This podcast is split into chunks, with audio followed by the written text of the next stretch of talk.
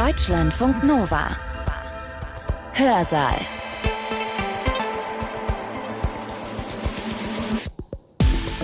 Mit Katja Weber. Schön, dass ihr dabei seid. Es gibt Dinge über uns, Sachverhalte, die gehen nicht jeden was an. Die sind privat. Drogenkonsum, sexuelle Vorlieben oder auch meine gesundheitlichen Probleme. Nicht alle müssen alles über mich wissen. Eigentlich. Uneigentlich sind solche Sachverhalte heute gut rauszubekommen per Big Data, auch wenn wir selbst meinen, aufmerksam zu sein und auch ganz sparsam zu sein mit den eigenen Daten. Sind Sie Single oder in einer Beziehung? Missbrauchen Sie Substanzen? Man kann sich das vorstellen wie so eine Maschine, sagen wir mal so eine Box. Und in diese Box, das ist ein prädiktives Modell, da stecken Sie links Hilfsdaten rein, also Daten, die Sie haben, die Sie im Überfluss haben über Individuen oder NutzerInnen, zum Beispiel die Facebook-Likes oder die Browser-History und so weiter. Und aus dieser Box kommen dann auf der anderen Seite heraus Vorhersagen oder Abschätzungen sensibler Informationen. Und wenn Sie das dann gemacht haben, wenn Sie ein prädiktives Modell von hinreichender Genauigkeit trainiert haben, was machen Sie als erstes? Natürlich wenden Sie dieses prädiktive Modell dann auf alle anderen NutzerInnen Ihrer Plattform an meint der Datenethiker Rainer Mühlhoff. Denn diese Informationen sind Geld wert. Wenn ich die habe als Betreiberin einer großen Plattform, dann kann ich damit beispielsweise Menschen Versicherungen oder Kredite teurer anbieten als anderen, weil ich sie unterscheiden kann. Das heißt, mit Hilfe solcher Informationen können Menschen ungleich behandelt werden. Ich könnte auch ihre Bewerbungen ablehnen, weil ich eben bestimmte Informationen über eine Gruppe von Menschen habe. Die Betroffenen, die bekommen das vielleicht gar nicht mit, also dass ihnen Versicherungen teurer angeboten werden oder dass ihre Bewerbungen abgelehnt werden aufgrund von Datenanalyse, aber sie werden diskriminiert. Der Datenethiker Rainer Mühlhoff, unser Redner heute, spricht von in die Zukunft gewandten Vorhersagen, also prädiktive Analysen nennt er das. Das sind Vorhersagen unser künftiges Verhalten betreffend. Und weil das eben jetzt technologisch möglich ist, brauchen wir, so sagt er es, einen prädiktiven Datenschutz. Also einen Datenschutz, der nicht mehr nur individuell gedacht wird, sondern ja, als kollektives Gut. Darüber hat er am 10. Juni 2022 auf der Netzkonferenz Republika gesprochen in Berlin. Sein Vortrag ist knackige 20 Minuten kurz und wenn ihr danach ausführlicheren Input zum Thema haben wollt, sehr gerne. Ich konnte den Redner nämlich befragen auf der Republika ziemlich ausführlich genau dazu und dieses Gespräch senden wir nach dem Vortrag. Damit ihr wisst, mit wem ihr es im Folgenden zu tun habt, Rainer Mühlhoff ist Professor für Ethik der künstlichen Intelligenz am Institut für Kognitionswissenschaft an der Universität Osnabrück und er hat auch einen ganz interessanten wissenschaftlichen Werdegang, dazu aber später mehr. Jetzt erstmal sein Vortrag über Predictive Privacy, wie wir den Datenschutz verbessern könnten, wobei er, das sagt er gleich, lieber einen längeren Titel gehabt hätte warum wir den Datenschutz verbessern müssen, um soziale Ungleichheit und Diskriminierung zu bekämpfen. Der Titel war der Republika zu lang, deswegen wurde daraus der kürzere Titel, der im Heft steht. Worüber ich hier reden möchte, das ist eigentlich ein alter Schuh. Dieses recht berühmte Paper von Kosinski und anderen rein exemplarisch hier angeführt, das ist schon zehn Jahre alt. Da wurde gezeigt von den Herrschaften, dass aus Facebook-Likes, um ein Beispiel für Benutzungsdaten im Internet, also für Daten zu nennen, die ständig anfallen, wenn wir das Internet oder soziale Medien benutzen. Aus solchen Daten kann man sehr viel über die Individuen ableiten, die diese sozialen Medien benutzen. Zum Beispiel sind sie Single oder in einer Beziehung oder missbrauchen sie Substanzen oder haben sie irgendwelche psychologischen Dispositionen, wie zum Beispiel, dass sie mit getrennt lebenden Eltern aufgewachsen sind. Aber auch sowas wie sexuelle Orientierung oder Geschlecht und so weiter. Das sind Datenfelder, die kann man vorhersagen anhand von wenigen Facebook-Likes. Das ist, die meisten wissen das, sagen wir mal, vielleicht viele auch nicht. Das Problem ist auch viel größer. Es geht gar nicht nur um Facebook-Likes, sondern allgemein um Benutzungsdaten im Internet. Ich werde jetzt aber trotzdem ständig exemplarisch von Facebook-Likes sprechen. Und die Technologie, die dahinter steckt und die ich hier problematisieren möchte, die möchte ich hier benennen als prädiktive Analytik. Das sind bestimmte Anwendungsfelder von künstlichen Intelligenzalgorithmen, Machine Learning Algorithmen oder auch anderen ähm, statistischen Verfahren, die auf großen Datenmengen laufen und die mit diesen Datenmengen etwas machen, nämlich Informationen vorhersagen, Informationen über Individuen oder Personengruppen, über zukünftiges Verhalten oder über Daten, die man über diese Individuen noch nicht weiß. Das Problem ist so umfassend und diese Anwendung von KI tatsächlich so dominant, dass sie einen Hauptgeschäftszweig im KI-Business darstellt, und ich möchte hier deswegen einmal jenseits dieser Beispiele mit Facebook und so weiter eine rein funktionale Charakterisierung kurz anbieten. Also womit haben wir es zu tun, wenn wir von prädiktiver Analytik sprechen? Man kann sich das vorstellen wie so eine Maschine. Sagen wir mal so eine Box und in diese Box, das ist ein prädiktives Modell, da stecken Sie links Hilfsdaten rein, also Daten, die Sie haben, die Sie im Überfluss haben über Individuen oder NutzerInnen, zum Beispiel die Facebook-Likes oder die Browser-History und so weiter.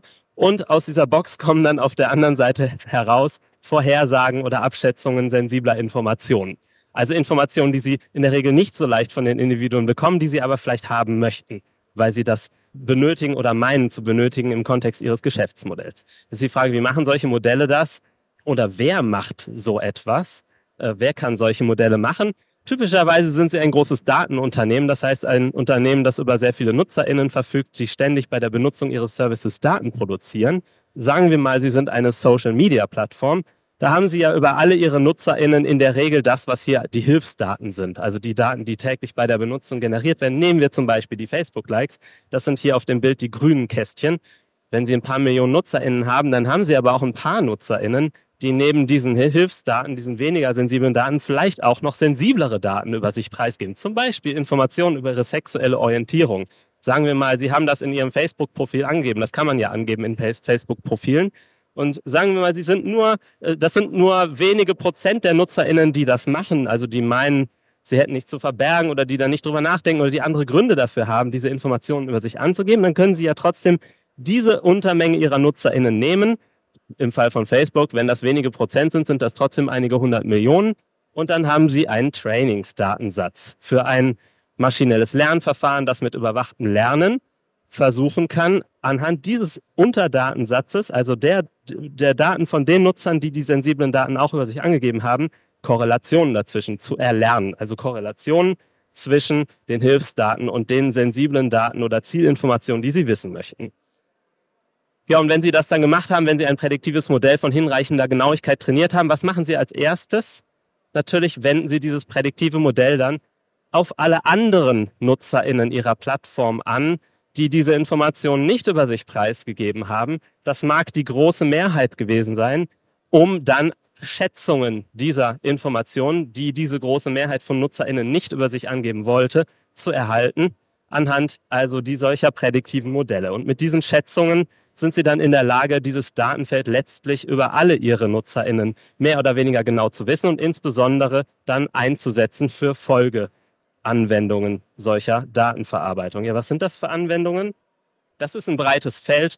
Sowas spielt eine Rolle im Credit Scoring, bei der Bemessung von Versicherungsrisiken. Also stellen Sie sich vor, Sie sind eine Krankenversicherung und interessieren sich dafür, den VersicherungsinteressentInnen individuelle Konditionen anzubieten. Da sind solche Vorhersagen über, weiß ich nicht, psychologische Probleme oder Gesundheitsdispositionen höchst relevant für sie. Auch für äh, Suchtabhängigkeit und so weiter ist da ein großes Thema. Sowas wird routinemäßig im Targeted Advertising verwendet. Denken Sie an Cambridge Analytica, was eigentlich nur das eine Beispiel ist, wo das plötzlich populär wurde. Das Facebook selber macht solche Vorhersagen. Also Sie können, da brauchen Sie gar nicht Cambridge Analytica dafür wenn Sie auf Facebook eine Werbung schalten, können Sie unter sehr, sehr vielen Targeting-Kriterien das Passende aussuchen. Und viele von diesen Kriterien sind Daten, die Facebook gar nicht explizit über ihre NutzerInnen erheben kann, sondern inferenziell aus den Nutzungsdaten ermittelt. Und das äh, spielt genauso eine Rolle zum Beispiel bei Bewerbungsverfahren und automatisierter Einschätzung von Jobunterlagen oder in der Personalführung. Das führt in der Summe zur Grundthese oder zur Ausgangslage dieses Vortrags, nämlich prädiktive Analytik ist eine der umsatzstärksten Anwendungen von KI-Technologie heute. Also von KI-Technologie, die was mit Big Data zu tun hat. Die Marktkapitalisierung von KI, die irgendwie in den Bereich prädiktive Analytik fällt, die ist sehr, sehr hoch und nimmt einen großen Anteil dieses Businesses aus der heutigen Perspektive ein. Ja, in Antwort auf prädiktive Analytik um dafür insbesondere eine Thematisierung auf der datenethischen und datenschützerischen Ebene anzustreben, schlage ich diesen Begriff prädiktive Privatheit vor. Denn offensichtlich, so habe ich es jetzt ja auch gerade in der Einleitung schon geframed, prädiktive Analytik erlaubt eine irgendwie neue Art von Verletzung von Privatsphäre. Prädiktive Analytik erlaubt es, sensible Informationen über beliebige Individuen abzuschätzen anhand der Daten, die viele andere Individuen über sich preisgegeben haben und insbesondere also Daten abzuschätzen über uns, bei denen wir vielleicht nicht wollen, dass sie über uns abgeschätzt werden oder bekannt werden oder wo wir nicht mal wissen, dass das gemacht wird. Man muss sich dann, um das kurz einzuordnen, auch historisch und ob das jetzt irgendwie eine qualitativ neue Situation ist oder nicht, lohnt es sich, das einmal kurz in so einer Art Zeitreihe sich anzuschauen. Datenschutz hat immer irgendwie was mit der technologischen Entwicklung zu tun. Es gibt neue Technologien, die bringen neue Datenschutzprobleme auf. Und deswegen hat der Datenschutz immer aktuelle Problemlagen, auf die er antwortet. Das war lange bei, bei der Einführung elektronischer Datenverarbeitung in der Mitte des 20. Jahrhunderts oder in der zweiten Hälfte des 20. Jahrhunderts war das dominante Angriffsszenario, was, an das man beim Datenschutz gedacht hat, oft sowas wie Intrusion. Also irgendjemand greift in ihren persönlichen Bereich ein. Irgendjemand gelangt an Informationen über sie, die sie nicht preisgeben wollten, ähm, die sie aber zum Beispiel ihrer Ärztin verraten haben oder verraten mussten. Und dann gibt es einen Hacker, der, der bricht da ein und klaut diese Daten. Oder andere Formen der intrusiven Entwendung von Daten über Einzelpersonen. Das nennen wir das mal den, den ersten Typ von Datenschutzproblemen. Ähm, das war virulent in den 60er, 70er, 80er Jahren, ist auch heute noch virulent, war damals aber stark im Fokus. In den 90er Jahren kam eine ganz neue Problemlage hinzu, nämlich Reidentifikationsattacken. In den 90er Jahren, da war man so weit mit dem Digitalisieren von Verwaltungsvorgängen, zum Beispiel in der Gesundheitsversorgung, dass man auf die Idee kam, mit den Datensätzen, die man über viele Millionen BürgerInnen hat, statistische Analysen zu machen. Also sie wollen, sagen wir mal, die Behandlungsdaten einer öffentlichen Krankenversicherung dafür benutzen, das Medizinsystem zu optimieren. Wie machen Sie das? Sie interessieren sich ja nur für die, für die aggregierten Daten. Das heißt, Sie anonymisieren diese Datensätze über Ihre PatientInnen oder über die VersicherungsnehmerInnen und führen sie statistischen Auswertungen hinzu. Dann gab es spektakuläre Attacken, die es erlaubt haben, aus solchen großen anonymisierten Datenbanken dann doch wieder die Datensätze von EinzelpatientInnen zurückzurechnen mit sogenannten Reidentifizierungsattacken. Und das hat plötzlich eine ganz neue oder sagen wir eine leicht verschobene Problemlage im Datenschutz hervorgebracht. Da geht es nämlich nicht darum, dass jemand bei Ihnen zu Hause einbricht oder irgendwo einbricht in ein sicheres System und Daten über jemanden entwendet, sondern die Daten wurden ja veröffentlicht, aber halt eben mit einem Anonymisierungsversprechen. Und das Anonymisierungsversprechen, das hält nicht stand. Und es ist seit den 90er Jahren eine sehr große Debatte, sowohl in der Informatik als auch in Datenschutzkontexten, wie man also Anonymisierung sicher gestalten kann, überhaupt sich sinnvoll definieren kann und wie man sich datenschützerisch da gegen dieses Problem wehren kann. Und ich würde sagen, während das gerade in Deutschland, in der deutschen Politik so in den letzten zehn Jahren angekommen ist, dass das ein Problem ist, haben wir es jetzt heute aber schon wieder mit einem ganz neuen Datenschutzproblem zu tun. Und das ist entscheidend, nämlich, und das würde ich, würde ich sagen wir mal, den Angriffsvektor der Prädiktion nennen. Den Angriffsvektor, da geht es gar nicht darum, dass Daten über Sie konkret entwendet werden. Es interessiert sich auch niemand für Sie alleine, für ein einzelnes, ausgesuchtes Einzelindividuum, sondern man interessiert sich über ähm, Individuen, insofern sie Teil einer großen Masse sind und insofern man sie sozial sortieren möchte, insofern man sie unterschiedlich behandeln möchte, ihnen unterschiedliche Versicherungspreise anbieten möchte, ihnen unterschiedliche, also individualisierte Werbung anbieten möchte und so weiter. Aber es geht darum, dass man das serienmäßig automatisiert mit großen Massen von Individuen machen möchte. Ja, es geht nicht mehr um den Einbruch in die Intimsphäre eines Einzelnen, sondern um Abschätzung von Informationen über uns alle serienmäßig. Und zwar auf dem Wege der Vorhersage. Das heißt, auf dem Wege, dass Informationen über uns ermittelt werden, die wir vielleicht nie irgendwo angegeben haben selber, die aber abgeschätzt werden können über uns anhand unseres Verhaltens. Und was hier auf dem Spiel steht, ist deswegen auch gar nicht so sehr unsere individuelle Kontrolle über unsere Daten oder unsere Privatheit. Das steht auch auf dem Spiel. Aber was neu auf dem Spiel steht, ist so etwas wie die Gleichheit der Behandlung, die Fairness der, gesellschaftlichen Behandlung, Diskriminierungsfreiheit, also Antidiskriminierung und so weiter. Denn es geht hier immer darum, dass solche prädiktive Analysetechniken diese Vorhersagen über große Menschenmengen stellen, also über die einzelnen Mitglieder großer Menschenmengen und nicht über einzelne Individuen, die man ausspionieren möchte.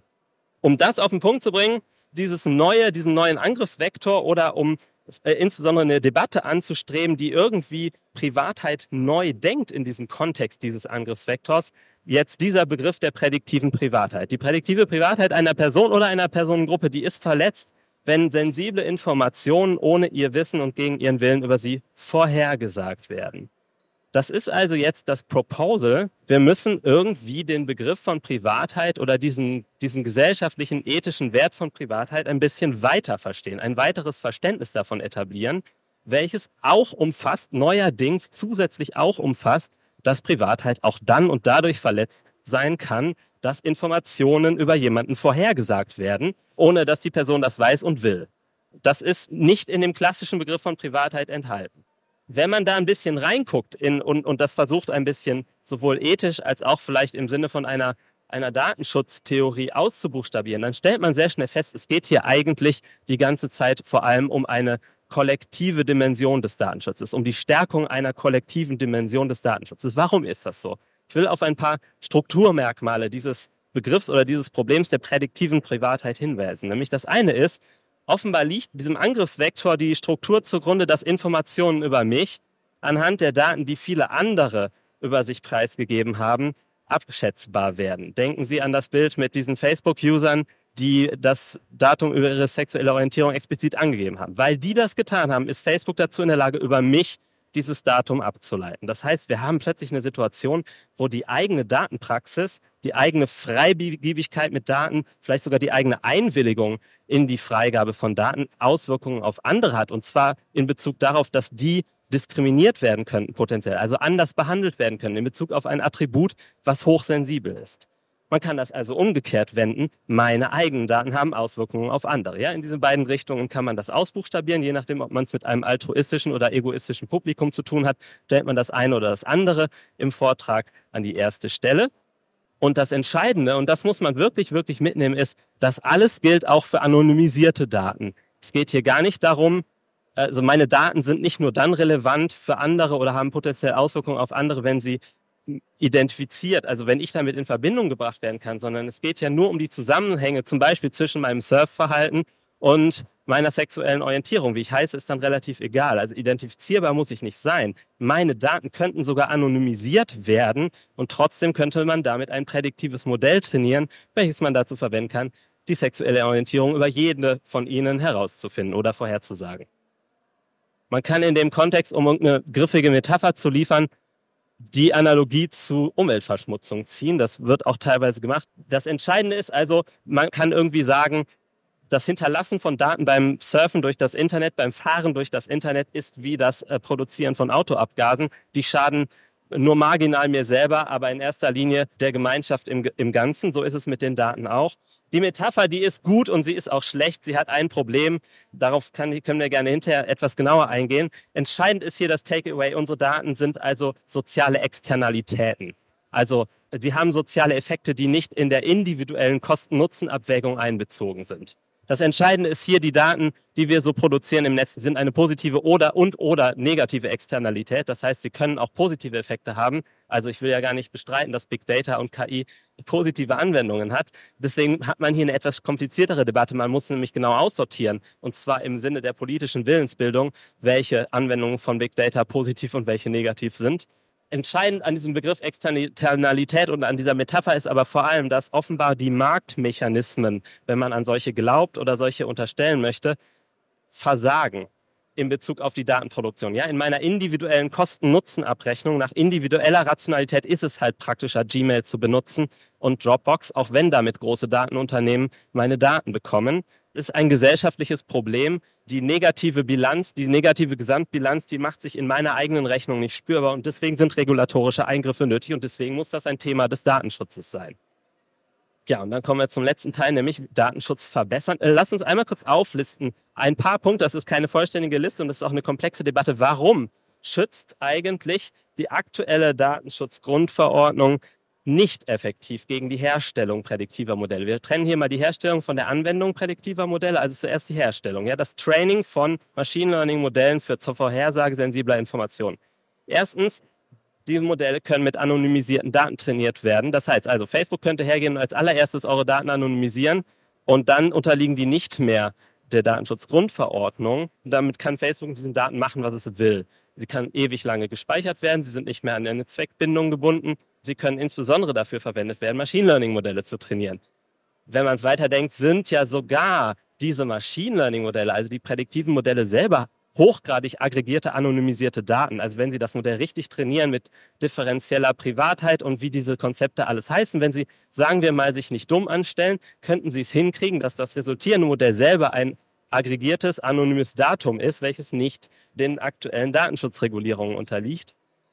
Naja, und dann haben wir es in der Anwendungspraxis der DSGVO sehr viel mit so etwas zu tun, was man Datenliberalismus nennen könnte. Also das ganze, der ganze Datenschutz dreht sich um die Relation des Individuums zu seinen eigenen Daten. Ich darf einwilligen, dabei gucke ich aber nur auf die Konsequenzen für mich und so weiter. Und offenbar haben wir es aber hier mit Konsequenzen für allen zu tun. Genauso wenig reguliert die DSGVO effektiv die Verwendung prädiktiver Modelle auf Individuen.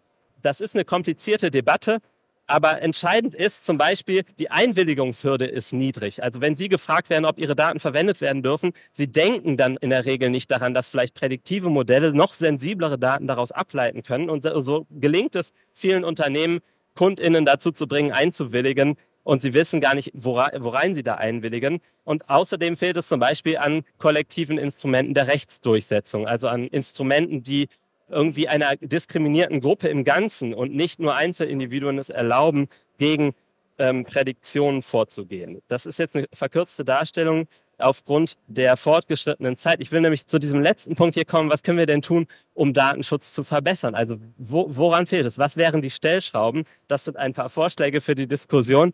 Das erste wäre, man muss über anonymisierte Daten nachdenken. Es ist nicht selbstverständlich, dass ein Unternehmen, was von Millionen NutzerInnen anonymisierte Daten sammelt, diese einfach völlig frei verwerten darf. Diese Daten sind das ökonomische Asset dieser Unternehmen. Warum sollte man das nicht regulieren?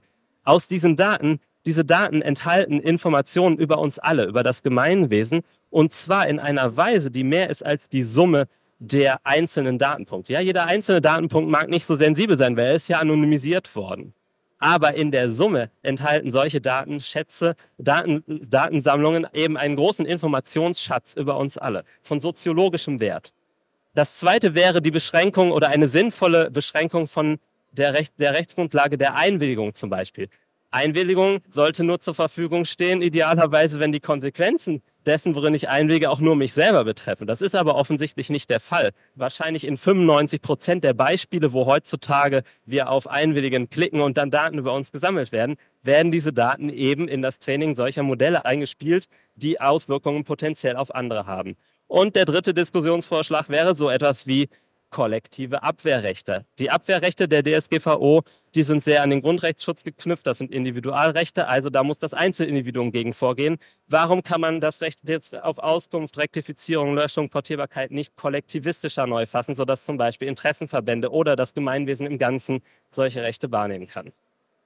Wir müssen also im Datenschutz kollektiver denken, um diesen neuen Angriffsvektor in den Griff zu kriegen und Worauf das Ganze konvergiert, ist sowas wie eine Allianz zwischen Datenschutz und Antidiskriminierung. Es geht hier gar nicht um das Einzelindividuum, sondern es geht darum, dass wir systematisch auf, auf massenskalierbarer Ebene anders behandelt werden, also gesellschaftliche Strata, äh, gesellschaftliche Stratifizierungen implementiert werden durch prädiktive Analysen, die etwas mit Diskriminierung zu tun haben und denen man durch Antidiskriminierung, die einen guten Datenschutz im Rücken hat, begegnen müssen.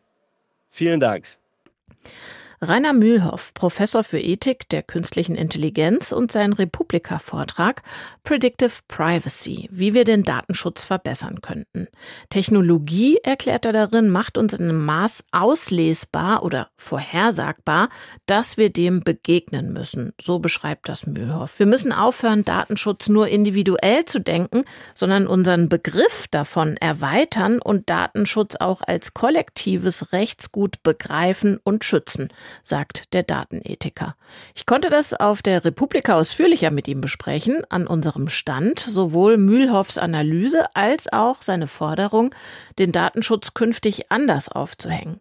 Ich habe ihn aber erstmal nach seinem Werdegang gefragt, denn er hat erst Mathematik studiert auf Diplom mit den Nebenfächern theoretische Physik und Informatik und hatte auch schon Kurs genommen auf eine Promotion im Bereich Mathematik und dann hat er das Ruder komplett rumgerissen und ein zweites Studium aufgenommen, nämlich Philosophie, Gender Studies und deutsche Literatur. Promoviert hat er dann auch 2016, aber eben in Philosophie. Ich habe ihn gefragt, ob er das rückblickend als Bruch begreift oder eher als folgerichtige Entwicklung. Das war schon ein bisschen ein Bruch. Ich habe nach dem Diplom auch tatsächlich eine Promotion in Mathematik angefangen, die ich dann letztlich abgebrochen hatte, weil ich nämlich parallel auch noch erstmal aus rein generellem Interesse angefangen habe, dieses Zweitstudium zu machen. Das war jetzt nicht geplant, dass das dann mein Hauptberuf werden könnte. Ich hatte mich schon als in der Schule für auch die Geisteswissenschaften interessiert und konnte diesem Interesse dann halt hier in Berlin relativ gut nachgehen im Rahmen von halt einem nebenbei betriebenen Zweitstudium. Aber das hat mich dann doch nochmal so sehr umgekrempelt, dass ich innerhalb von einem halben Jahr meine Mathe-Promotion dann tatsächlich abgebrochen hatte, um mich voll und ganz auf kritische Philosophie äh, oder kritische Geisteswissenschaften zu konzentrieren. Okay, also so ein Interesse war schon da, es hat Sie irgendwas diffus angepiept und dann sagen Sie, ähm, habe ich alles umgekrempelt. Wissen Sie noch, was die Motivation dafür war? Mm. Sie hatten ja schon eine Arbeit geleistet und legen die dann zur Seite und fangen was anderes an.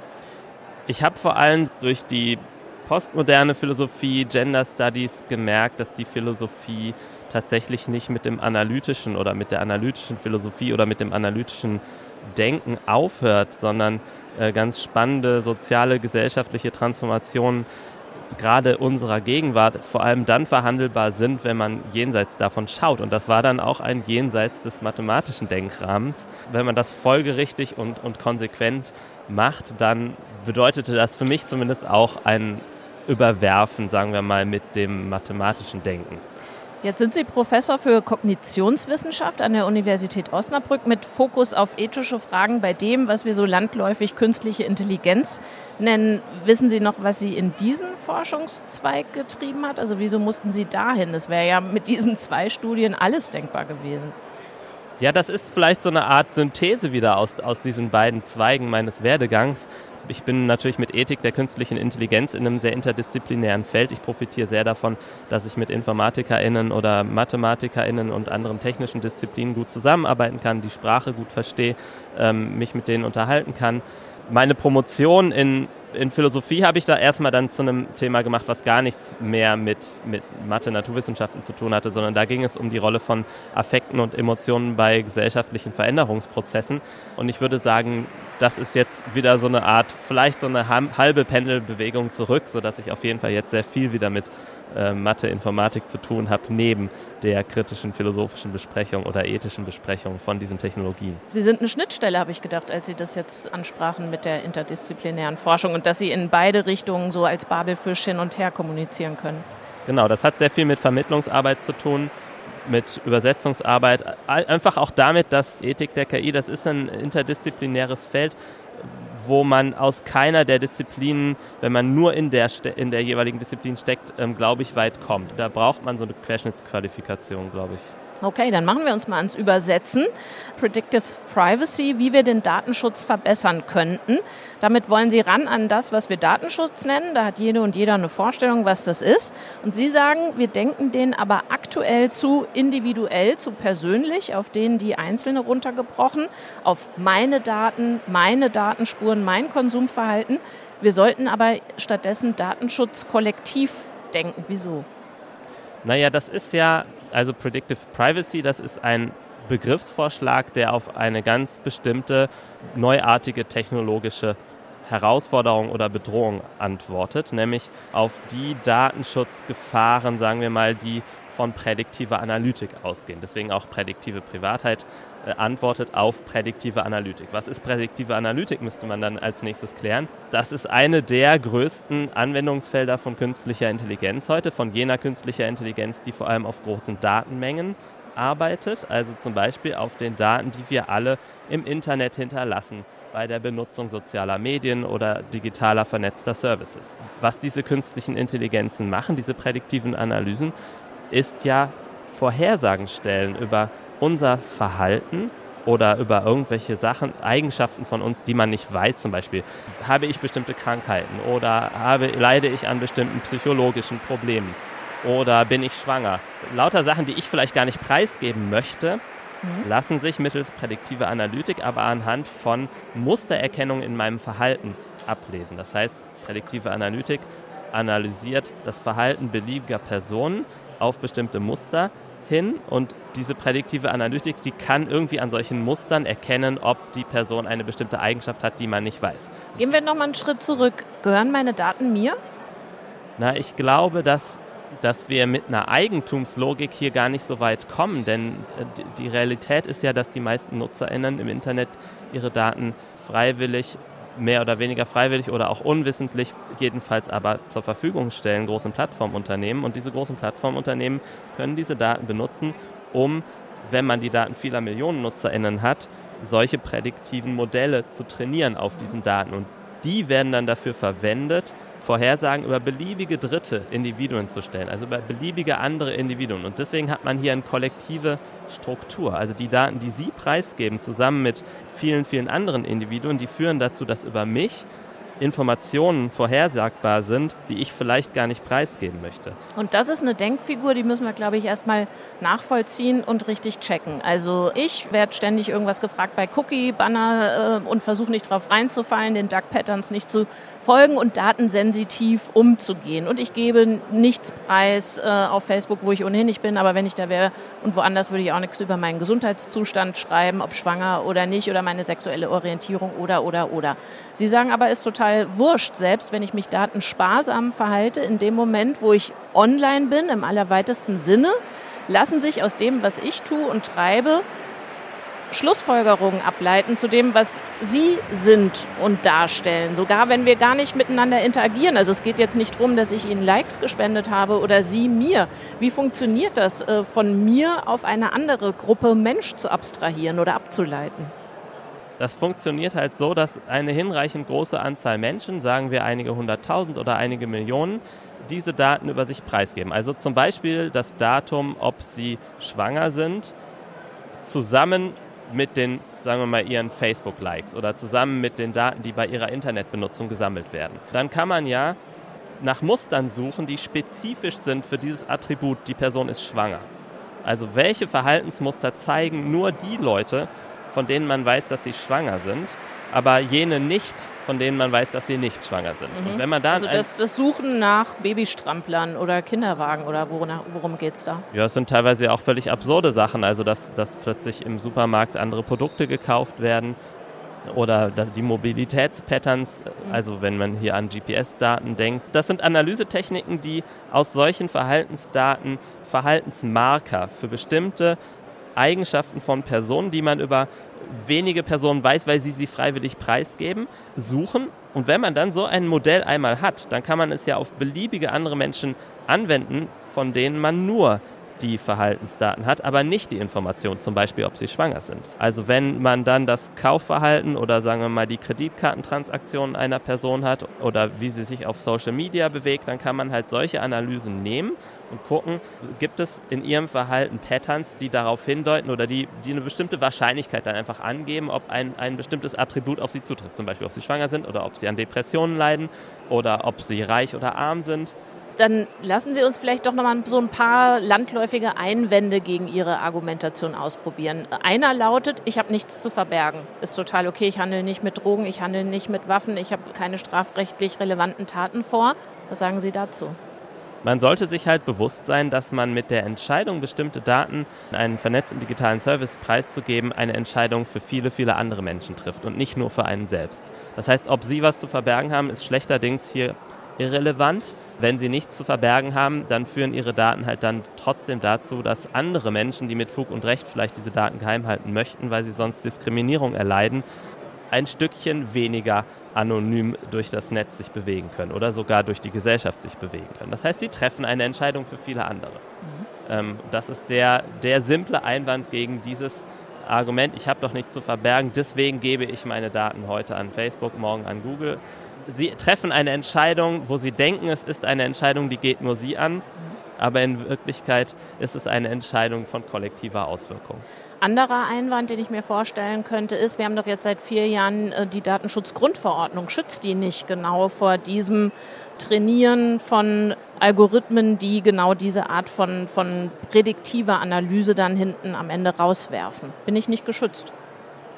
Man könnte mal zwei Schritte unterscheiden. Das eine ist das Erstellen solcher prädiktiven Modelle und das andere ist das Verwenden solcher prädiktiven Modelle auf bestimmte Individuen erstmal das Erstellen solcher prädiktiven Modelle wird durch die Datenschutzgrundverordnung überhaupt nicht verhindert, denn man kann die mit anonymisierten Daten trainieren.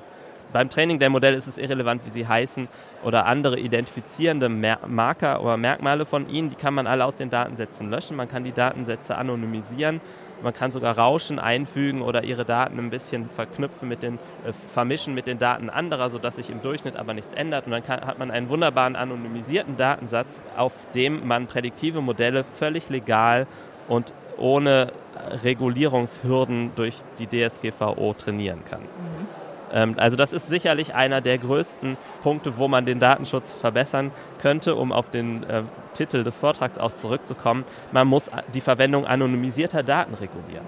Es ist mit, mitnichten selbstverständlich, dass Datensätze über mehrere Millionen Menschen, bloß weil man sie anonymisiert hat, die aber dennoch sehr viele reichhaltige Informationen enthalten, zum Beispiel über die Zusammenhänge von bestimmten Krankheiten und Online-Verhalten, dass man diese Datensätze völlig frei verwenden darf als Industrie da kann man regulatorisch vielleicht eingreifen. Wir sprechen hier ja über Modelle, die trainiert werden mit all diesen Daten, die frei äh, flottierend vorhanden sind, die ich ja auch überall, wenn ich, sobald ich online gehe, hinterlasse. Hm, da müssen wir vielleicht nochmal Ross und Reiter benennen. Wer sammelt die denn? Wer trainiert die Modelle? Reden wir hier über Google? Reden wir hier über Facebook oder Meta? Oder wovon sprechen wir? Wir sprechen über Plattformunternehmen, also das, oder ähm, soziale Medienunternehmen oder große Datenunternehmen. Also wir sprechen nicht über kleine Privatpersonen oder kleine Unternehmen, sondern wir sprechen über Unternehmen, die klassischerweise viele NutzerInnen haben. Das kann explizit sein wie auf einer Social-Media-Plattform, wo wir uns alle angemeldet haben. Es kann aber auch sehr implizit sein, wenn Sie ähm, die Betreiberin eines Tracking-Cookies sind zum Beispiel dann die meisten Menschen kennen diese Unternehmen nicht, die dahinter stecken. Sie sind aber trotzdem in, in vielen Websites integriert und insofern gehen sie eine Beziehung mit diesen Unternehmen ein, indem sie die Webseite besuchen und im Cookie-Banner vielleicht ihre Zustimmung oder ihre Ablehnung geben. Solche Unternehmen sind das. Jetzt sprechen wir aber natürlich äh, vor dem Hintergrund des sogenannten Privacy-Paradoxes, dass wir ohnehin schon recht lässig mit unseren Daten umgehen und auch wissen, dass wir das tun, aber trotzdem der Service, die Dienstleistung, die wir in Anspruch nehmen wollen, uns denken lässt, ah ja, okay, so schlimm ist es ja nicht, siehe oben, ich habe ja nichts zu verbergen, dass ich mir jetzt dieses Paar Turnschuhe online bestellt habe, äh, wer soll daraus jetzt irgendwas was für mich oder andere Schädliches ablesen können. Wie kann man denn dieses Denken jetzt sozusagen von meiner Person abstrahiert? Ich trage nicht nur für mein lässiges Handeln Verantwortung, sondern nehme da auch noch andere mit in die Pflichtgruppen von Menschen, die ich nicht kenne, die womöglich diskriminiert werden durch mein Tun. Wie kriegen wir denn dieses Denken in die Köpfe, wo wir noch nicht mal unser persönliches Datenschutzrecht wahrnehmen? Ja, eines der Grundprobleme ist hier, dass man natürlich nicht die NutzerInnen zu sehr in die alleinige Verantwortung nehmen kann. Also die Lösung äh, von solchen Problemen wie Predictive Privacy oder dem Schutz vor, von prädiktiver Privatheit kann ja nicht sein, dass wir alle jetzt nicht mehr Facebook benutzen oder Google, sondern wir brauchen auf kollektive Datenschutzfolgen brauchen wir auch kollektive Antworten, also Regulierung. Wir brauchen ein politisches Bewusstsein, welches Datenplattformen, Datenunternehmen adäquat reguliert und bestimmte Formen oder Anwendungsformen von Machine Learning adäquat reguliert. Und das ist aktuell noch wenig der Fall. ich glaube, das Privacy Paradox, das zeigt letztlich einfach nur die Notwendigkeit, die, die User da nicht alleine zu lassen. Also das Privacy Paradoxon ist ja, wenn die Leute gefragt werden, wie wichtig ist ihnen Privatheit oder wie, wie sensibel schätzen sie ihre Daten ein, dann sagen sie alle sehr wichtig, sehr sensibel. Und wenn man dann aber ihr Verhalten im Internet beobachtet, dann geben sie ihre Daten relativ leicht preis. Und das Verhalten steht also in einem Widerspruch zu dem, was sie sagen oder wie sie, wie sie reflektieren über das Problem. Ja, man könnte natürlich an der Stelle sagen, es ist auch objektiv so, dass der Schaden für einzelne Individuen isoliert betrachtet gering ist. Deswegen kann man zum Beispiel das auch gar nicht einklagen. Also wenn, man muss den überhaupt erstmal beziffern, dann ist der Schaden 2 Euro wert. Dafür machen sie keinen Prozess, dafür können sie niemanden verklagen. Aber wenn man auf der kollektiven Ebene schaut, der gesamtgesellschaftliche Schaden, der ist erheblich. Weil Gruppen zum Beispiel diskriminiert werden. Genau, weil, weil die Vorhersagetechniken prädiktiver Analytik dafür verwendet werden, ganze Personengruppen automatisiert unterschiedlich zu behandeln. Also letztlich virtuelle Formen von Diskriminierung in der, in der Gesellschaft oder Diskriminierungsstrukturen in der Gesellschaft zu verbreiten, die relativ schwer überhaupt erkennbar oder erfassbar und bezifferbar sind. Wenn man aber von dem aggregierten Auge oder aus der aggregierten Perspektive darauf schaut, dann wird es klar, das ist ein gesellschaftliches Problem und nicht primär ein individuelles Problem. Und deswegen ist auch hier tatsächlich eher der Gesetzgeber gefragt, als die Verantwortung dafür komplett bei den Individuen abzuladen. Sie sagen, es ist schwer zu greifen und ich glaube, das ist tatsächlich der Knackpunkt, dass das, was Sie so hier jetzt entwickelt haben, äh, an Analysemodellen, die mit meinen Daten in gewisser Weise umgehen, die hochrechnen, auf andere projizieren, daraus Ableitungen zu deren Verhalten oder Erkrankungen oder und so weiter äh, abzuleiten, dass das relativ schwierig zu bedenken ist, wenn ich äh, auf meinem Smartphone rumwische und irgendwas tue. Wir leben in einer Gesellschaft, wo wir wie eingangs gesagt, Datenschutz als was Persönliches, Individuelles begreifen und Sie ähm, kommen jetzt hier um die Ecke sozusagen mit einem kollektivistischen Ansatz. Wie passt das zusammen? Na, das ist halt willkommen im 21. Jahrhundert. Die Datenschutztechnologie oder sagen wir mal die Gesetzgebung zum Datenschutz ähm, hat sich immer an bestimmten ähm, technischen Möglichkeiten aufgehängt. Und das war halt lange die automatisierte Verarbeitung individueller Daten, also personenbezogener, sensibler Daten. Irgendwann war es das große Thema Re-Identifikation in anonymisierten Datensätzen. Das ist dann so in den 90er Jahren virulent geworden. Jetzt sprechen wir über ein ganz anderes Konzept, wo im Grunde das, was ich tue und lasse, individuell gar nicht mehr so wichtig ist, sondern äh, das viel größere gesellschaftliche Problem oder meinetwegen Gemeinwohlproblem ist, dass komplette Gruppen diskriminiert werden können. Das ist schon schwierig zu diskutieren und zu vermitteln. Oder würden Sie sagen, nee, ist im Grunde ganz einfach? Zum Beispiel, man kann mit Analogien arbeiten. Es hat sehr viel gemeinsam mit so etwas wie Umweltverschmutzung. Wenn ich Auto fahre, produziere ich Abgase. Diese Abgase schaden nicht nur mir, sondern die schaden allen. Die sind also eine gesellschaftliche Externalität meines Verhaltens, in dem Fall eine rein negative Externalität. Also es ist auf jeden Fall ein Schaden. Bei Big Data ist es die Debatte minimal komplizierter, weil ähm, die Daten, die man so sammelt und aggregiert, haben auch positive Anwendungen. Äh, man kann damit viel Gutes schaffen, auch für die Gesellschaft. Man kann zum Beispiel die Gesundheitsversorgung verbessern, ähm, um nur ein Beispiel zu nennen so dass man es hier ein bisschen komplizierter mit einer Externalität zu tun hat, ähm, die positiv oder negativ sein kann. Aber dennoch, die Analogie ist vielleicht hilfreich. Wenn man auf seinem Smartphone rumdaddelt oder im Internet surft, hinterlässt man überall Datenspuren und diese Datenspuren, die führen zu einer Art Datenverschmutzung, die die Gesellschaft trifft und nicht einen selbst oder die die Gesellschaft in einem potenziell deutlich größeren Maße trifft, als sie einen selbst trifft. Kennen wir derartige Rechtsgüter schon? Es geht ja um ein Recht, das Sie sozusagen unter Schutz stellen lassen wollen. Ich denke an das äh, Karlsruher Urteil vom Bundesverfassungsgericht, was zum Beispiel die Zukunftsfähigkeit für nachfolgende Generationen ähm, adressiert hat. Das wäre eine interessante Verbindung, die dazu zu ziehen. Im Datenschutz ein kollektives Schutzgut zu formulieren, das wäre Teil dieser Forschung, die ich hierzu mache. Also die Schutzgüter im Datenschutz, die werden sehr, im europäischen Datenschutz werden sehr stark halt eben an den Schutz der Grundrechte, also es geht hier um den Schutz der Grundrechte und Grundrechte sind Individualrechte. Ähm, das ist rechtshistorisch tief in unserem Rechtsraum, in unserem Rechtssystem so verankert. Man müsste also hergehen, und das ist Teil dieses Projektes, an dem ich arbeite, dass man ein Schutzgut formuliert, was viel mehr auf die kollektiven Implikationen der Datenerhebung abstellt. Das heißt, es geht beim Datenschutz darum, die Gemeinschaft zu schützen und nicht nur die Individuen und ihre Grundrechte. Ansätze dazu findet man schon auch zum Beispiel im berühmten Volkszählungsurteil des Bundesverfassungsgerichts, wo ganz klar begründet wird, also das Recht auf informationelle Selbstbestimmung klar damit begründet wird, dass nur freie Bürgerinnen oder Bürgerinnen, die über informationelle Selbstbestimmung verfügen, in der Lage sind, zum Beispiel ähm, demokratisch zu partizipieren. Das heißt, auch das ist im Sinne eines Gemeinwohls. Aber wir werden hier noch eine viel mehr gemeinwohlorientierte Aufhängung des Datenschutzes oder die Konstruktion eines, eines Schutzgutes benötigen, die viel mehr kollektiv aufgehängt ist, als das bis jetzt der Fall war bei informationeller Selbstbestimmung. Eigentlich fehlt Ihnen im Bouquet Ihrer Studienfächer noch ein Jurastudium jetzt, oder? Ja, ich kooperiere aber mit RechtswissenschaftlerInnen, um das äh, konkreter auszuarbeiten. Okay. Und was sagen die Ihnen? Für wie aussichtsreich halten die Ihr Konzept, Ihre Idee? Das ist eine super schwierige Debatte. Also da hat man auf mehreren Ebenen sehr viel zu tun. rein rechtstheoretisch ist es schon schwierig, aber nicht unmöglich, sowas wie ein Schutzgut kollektiven Datenschutzes äh, zu formulieren. Da interessieren sich aber äh, RechtswissenschaftlerInnen teilweise dafür. Eine völlig andere Frage ist, das politisch umzusetzen.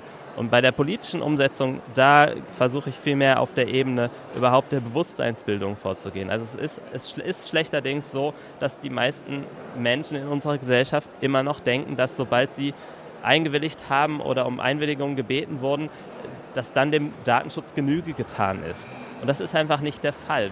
Große Tech-Unternehmen interessieren sich nicht dafür, ob man selber erlaubt oder verbietet, dass die eigenen sensiblen Daten abgespeichert werden. Die brauchen nur die anonymisierten Daten, die können die aggregieren oder sie haben gute Tricks, die die Leute zur Einwilligung bewegen. Das heißt, es ist keine effiziente Hürde um prädiktive Modelle zu erstellen. Und das ist aber viel zu wenig im politischen Bewusstsein angekommen. Weder der Bevölkerung noch derer, die die Gesetze aktuell machen bei uns. Gibt es denn vielleicht ein prägnantes Beispiel, wo Sie sagen können, da finden diese Modelle bereits Anwendung und der gesellschaftliche Schaden ist manifest? Also ein Beispiel, das Sie vor Augen führen können, was natürlich Ihre Argumentationskraft erhöhen würde.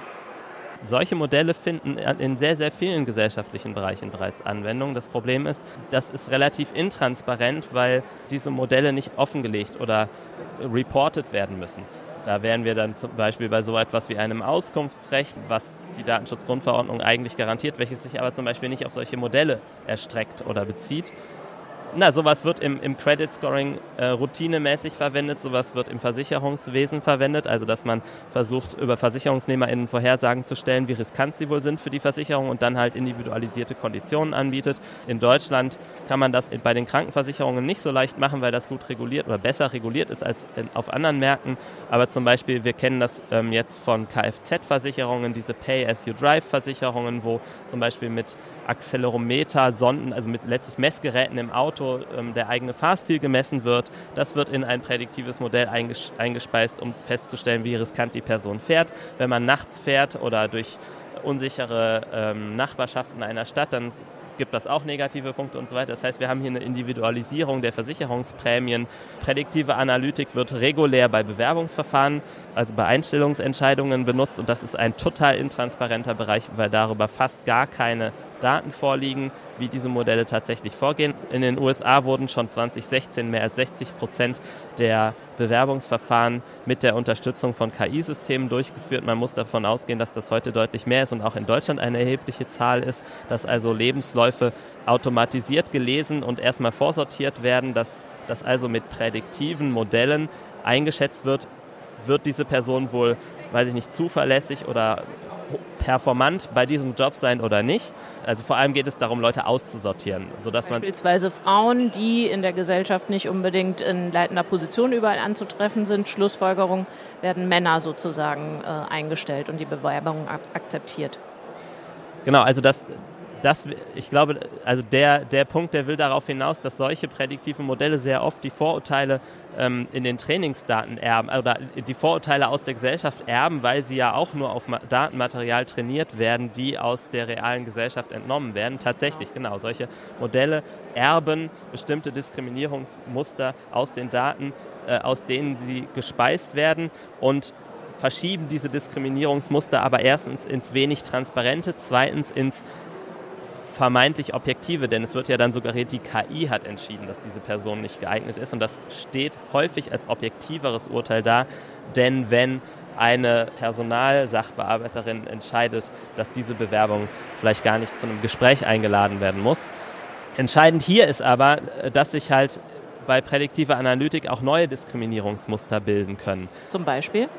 Ja, Diskriminierungsmuster, die im Zweifelsfall vielleicht nicht mal einen Namen haben. Der Witz ist ja, dass, dass prädiktive Modelle mit hochdimensionalen Datensätzen gefüttert werden, also Datensätzen, die jede Menge von Informationen enthalten. Und vielleicht ist es eine sehr unpräzise Diskriminierung, jetzt mal bösartig gesprochen, nur eine bestimmte Personengruppe, sagen wir Frauen, zu diskriminieren, sondern vielleicht sind es ja nur Frauen mit schwarzen Haaren die die KI dann am Ende des Tages diskriminiert. Also reale Beispiele, wo man sowas nachgewiesen hat, ist zum Beispiel bei Gesichtserkennungs-KIs, wo insbesondere die Gesichtserkennungs-KIs großer Firmen wie Amazon, Microsoft, wo insbesondere schwarze Frauen plötzlich diskriminiert wurden Das heißt, wenn man nur guckt, werden Frauen diskriminiert, dann ist es so, ja gut, wir können das noch durchgehen lassen.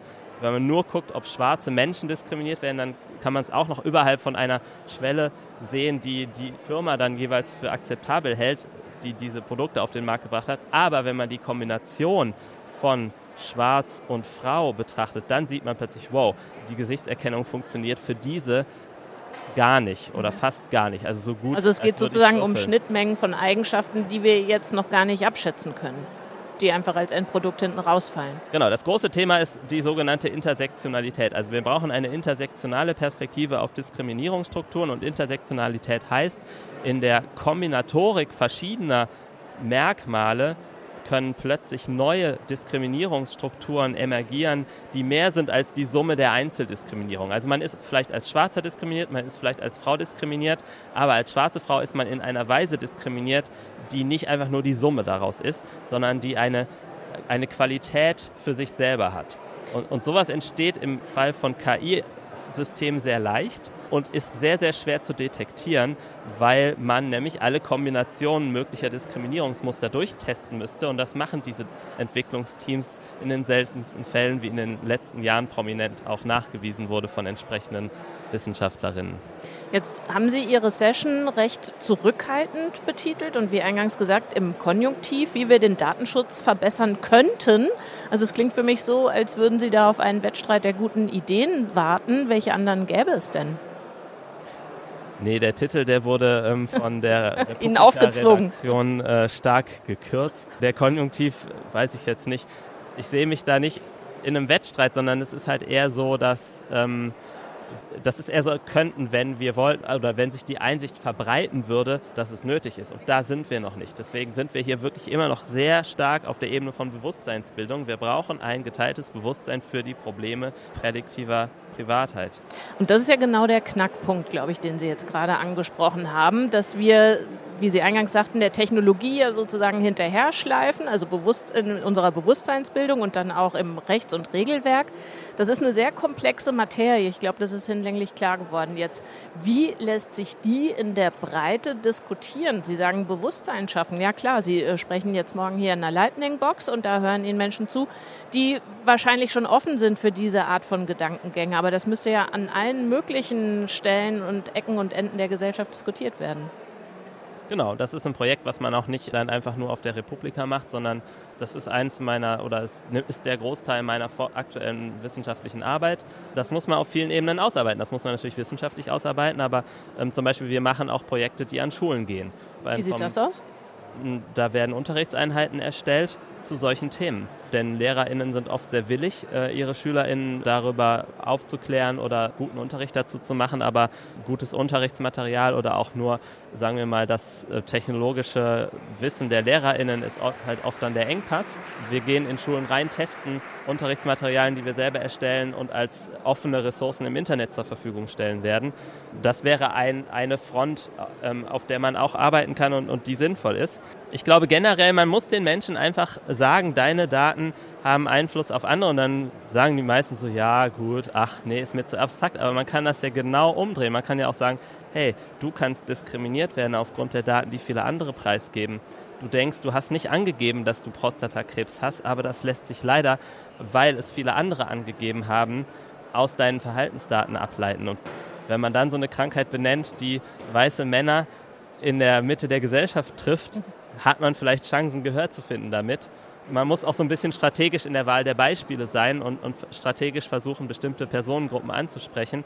Und ähm, man kann das ganze Thema natürlich auch wieder so münzen, dass Menschen sich individuell angegangen fühlen. Also wie gesagt, eigentlich geht es hier um kollektiven Datenschutz, aber wenn ich sage, du kannst diskriminiert werden, weil diese Personen bestimmte Daten über sich preisgeben, ich glaube, das ist was, was bei vielen ankommt. Jetzt ist es ja nicht so, dass nicht an juristischem Regelwerk gearbeitet würde. Die EU-Kommission ist dran an jeder Menge von Gesetzen zu digitalen Märkten, zu digitalen Dienstleistungen, zum Austausch von Daten. Ursula von der Leyen, die Kommissionspräsidentin, sagt, Das bedeutet digitale Souveränität. Letztlich sprechen wir darüber ja auch gerade. Andere loben die Gesetze als Pionierarbeit, historische Mission, digitale Magna Carta, digitales Grundgesetz. Also da werden ganz große Vokabeln rausgeholt. Finden Sie in diesen Entwürfen Ihre Idee eines kollektiven Datenschutzes wieder? Es geht ja da teilweise beispielsweise auch darum, Algorithmen transparent zu machen. Ich bin skeptisch, ob das weit genug geht.